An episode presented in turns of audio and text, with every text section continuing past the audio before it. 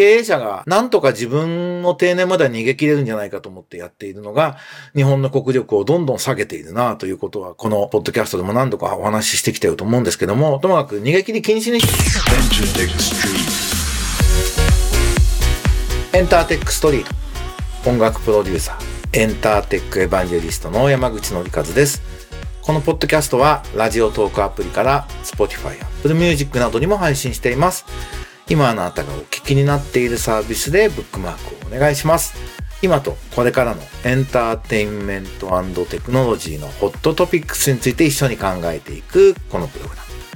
今週もこの1週間のニュースなどをお話ししていこうと思います。短い時間ですが、どうぞお付き合いください。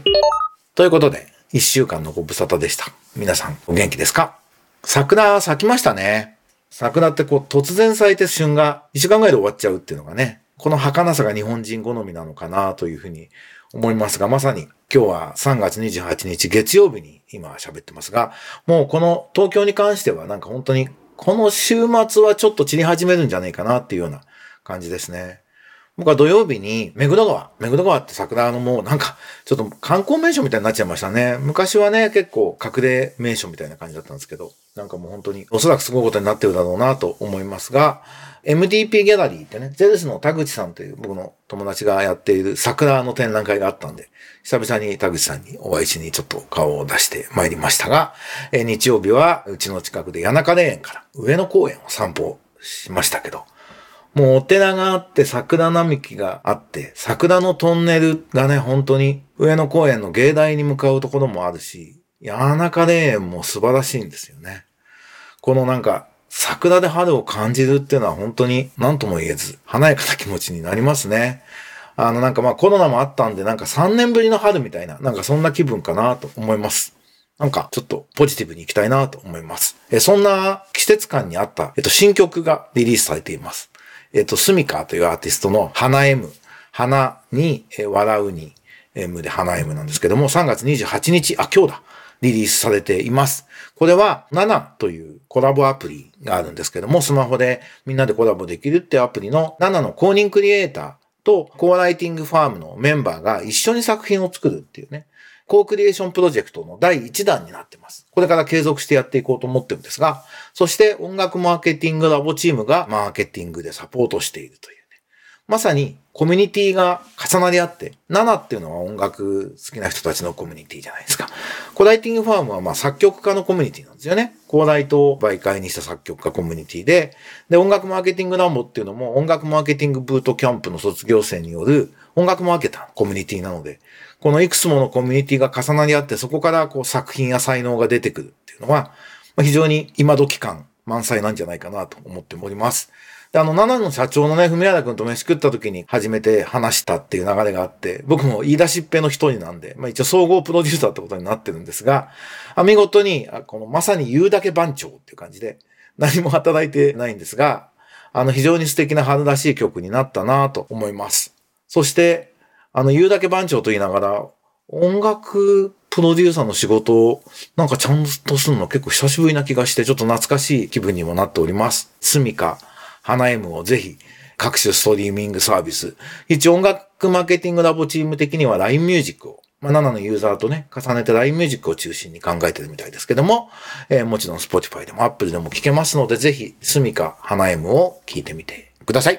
いきなり宣伝しちゃいましたが、今日、ちょうどあの、ノートにも書きましたが、モダンエルダーという書籍を、えー、お勧めしたいと思います。これホテル業界で成功した、それなりの年齢の方が、Airbnb の若手の創業チームの中に一人入った時の体験談っていうのを書いていて、非常に素晴らしい本だなというふうに思います。20歳年上の人たちをサポートするっていうような切り口になってるんですが、なんか特に少子高齢化ってまあもう世界中で起きてる現象なんで、で、働き方もね、人生100年時代になって変わってきてる中で、こういうモダンエルダーみたいな、今時の中高年の働き方とでも言いましょうか。非常に大事なことだと思います。で、日本は、特にこう、昭和の成功体験みたいなものをね、忘れられずに、もう有効性を失った仕組みを必死に守って仕事した気になってる人たちっていうのがいっぱいいるんですよね。で、経営者がなんとか自分の定年までは逃げ切れるんじゃないかと思ってやっているのが、日本の国力をどんどん下げているなということは、このポッドキャストでも何度かお話ししてきてると思うんですけども、ともかく逃げ切り禁止にしてね、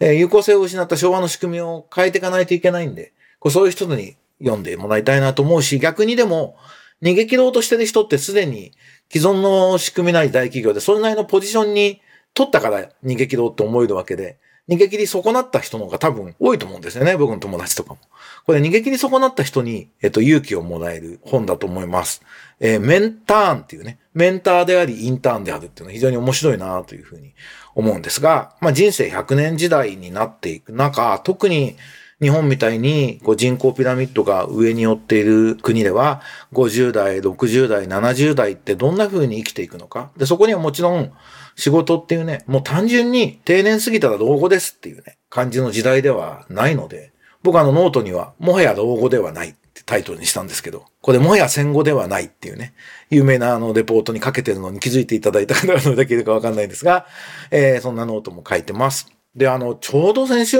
末、僕の友人で、ラウドロック界で有名な音楽プロデューサー、小杉茂のね、結婚パーティーがあったんですよ。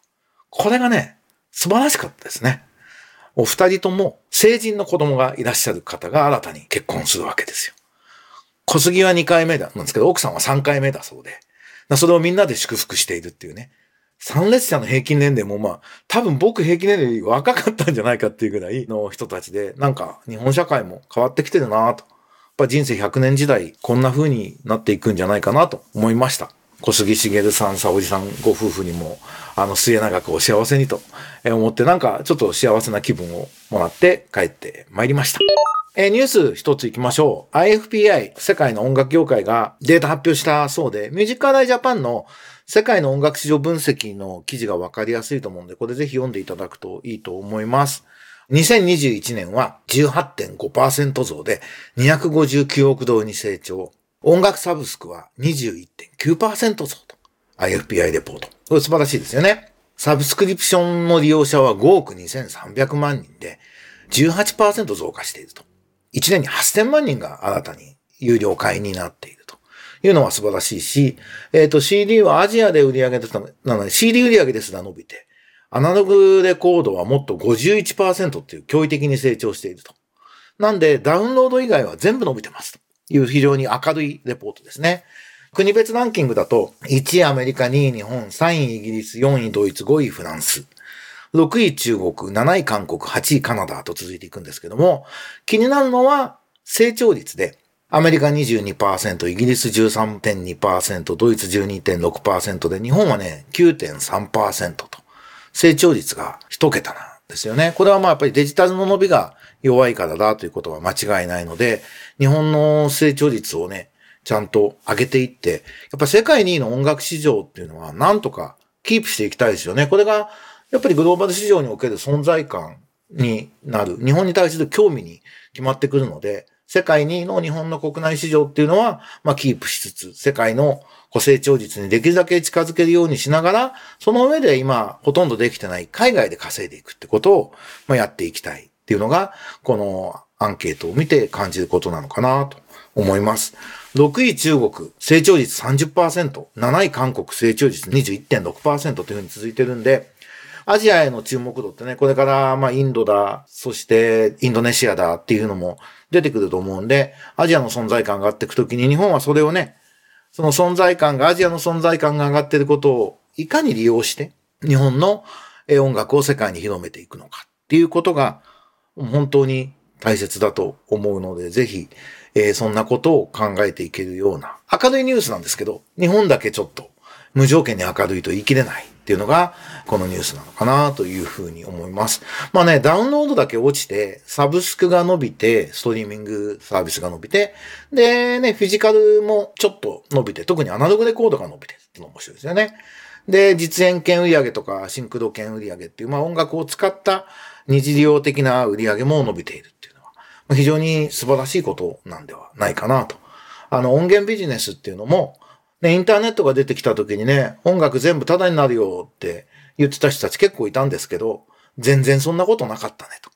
インターネットが普及すると音楽っていうのは使われる頻度が高まって、特にインターネットってやっぱコミュニケーションをこう可視化するっていうのが非常に大きな変化なんで、音楽ってやっぱコミュニケーションを加速する、促進するものなんで、音楽をいろんなとこで使っていく。そこでお金も使われていく。それはいいビジネスの仕組みさえあれば、お金にもなっていくっていうことが見事に証明されたかなと。フリーというのは音楽に関しては間違いでしたという結論が出てると思います。えー、来たるべくもう来つつあるというか、Web3、Web3.0 とか、まあ、メタバースの世界観でも同じこと言えると思うんですよね。音楽っていうのはどんなものになっても 3D 空間だろうと、アバターだろうと音楽っていうのはコミュニケーションを促進するものについてくるし、そこでビジネスになっていく。そして今まで以上に音楽が音楽として単独であるんではなくて、映像だったり、まあゲーム的なもんだったり、様々なものと一緒になってセットになって使われていく。そういう時代に